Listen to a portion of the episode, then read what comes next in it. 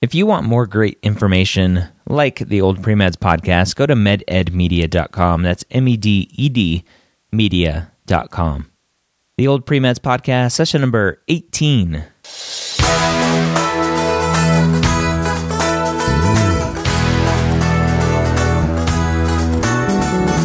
You're a non traditional student entering the medical field on your terms. You may have had some hiccups along the way, or you're changing careers. You're now ready to change course and go back and serve others as a physician. This podcast is here to help answer your questions and help educate you on your journey to becoming a physician. All right, welcome back to the Old Premeds podcast. Today we have an interesting question and we'll dig into that in one second, but it really pertains to non traditional students who are busy and might not have time to go to classes in a traditional sense. And we'll find out more as soon as we welcome Rich. Rich, it's great to be speaking with you again. How are you today? I'm just fabulous. Are you ready to rock the non traditional pre med? Absolutely. I don't know why I said that. It just sounded good at the moment. Go with it. All right. All right. The question today, directly from oldpremeds.org.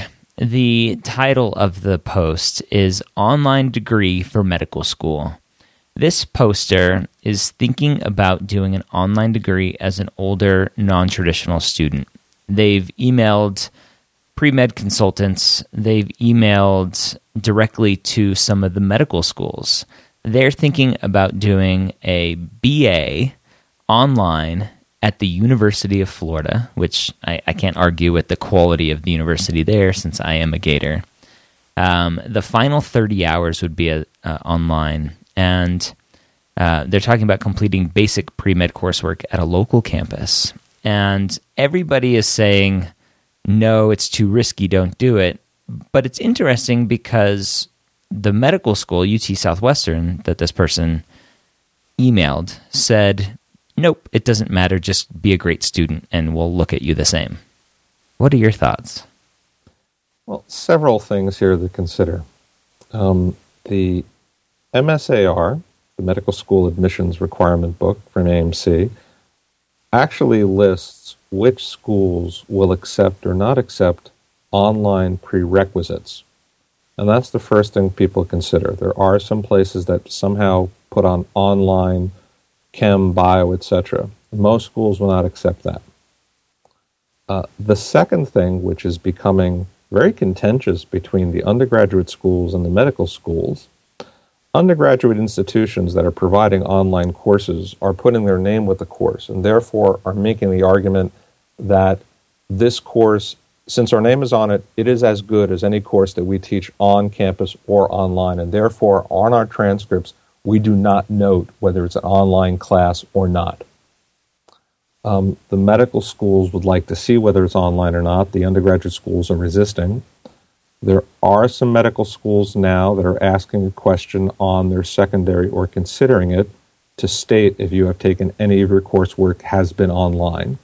I don't know what those schools are going to do with that information.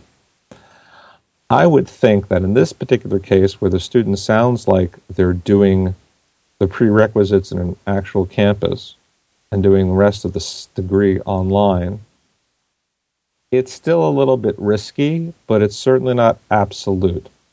Um, it may limit them to what medical schools they apply to. It may put them at a competitive disadvantage in the applicant pool because most applicants are going to have a live undergraduate degree. Um, so, in a highly competitive application process that med school is, it is a risk that adds to your system. And it, is it something I advise? I don't know. It, it's an expensive process and time consuming process to apply to medical school. Do you want to have such a risk? And you've taken a long time to get that degree. Um, as a side to this, the student shouldn't rely on one medical school is the only place they want to go to, that just limits them. They should really find from multiple medical schools their answer to this and those that they may consider to apply to. Yeah, I think the getting getting one specific answer from one school that you want to go to is is rough because even though it might be a quote unquote safe school for you, there's there's no such thing. So get a get a variety of answers and find out. And I, I like your your thought process behind you know what? It's kind of like our community college question a couple episodes ago. Is is community college better than nothing? And so is online courses better than nothing? Although i'd i'd be I, i'd be hard pressed to think that an online course is the only option for somebody. So um, it's it's a risk. If it's a risk you're worth taking then then possibly go for it all right. So, online degrees, yes, you may be a busy non traditional pre med student. Yes, it might be hard to get to a brick and mortar uh, classroom, but there is a large risk with taking online courses and whether or not medical schools will accept them. So, do your research, do your homework, check out the MSAR, check out the college information book, and hopefully you'll make the best decision possible for you. I hope you got a ton of great information out of the podcast, and we'll join you, or you'll join me, hopefully, next week here at the Old Premeds Podcast.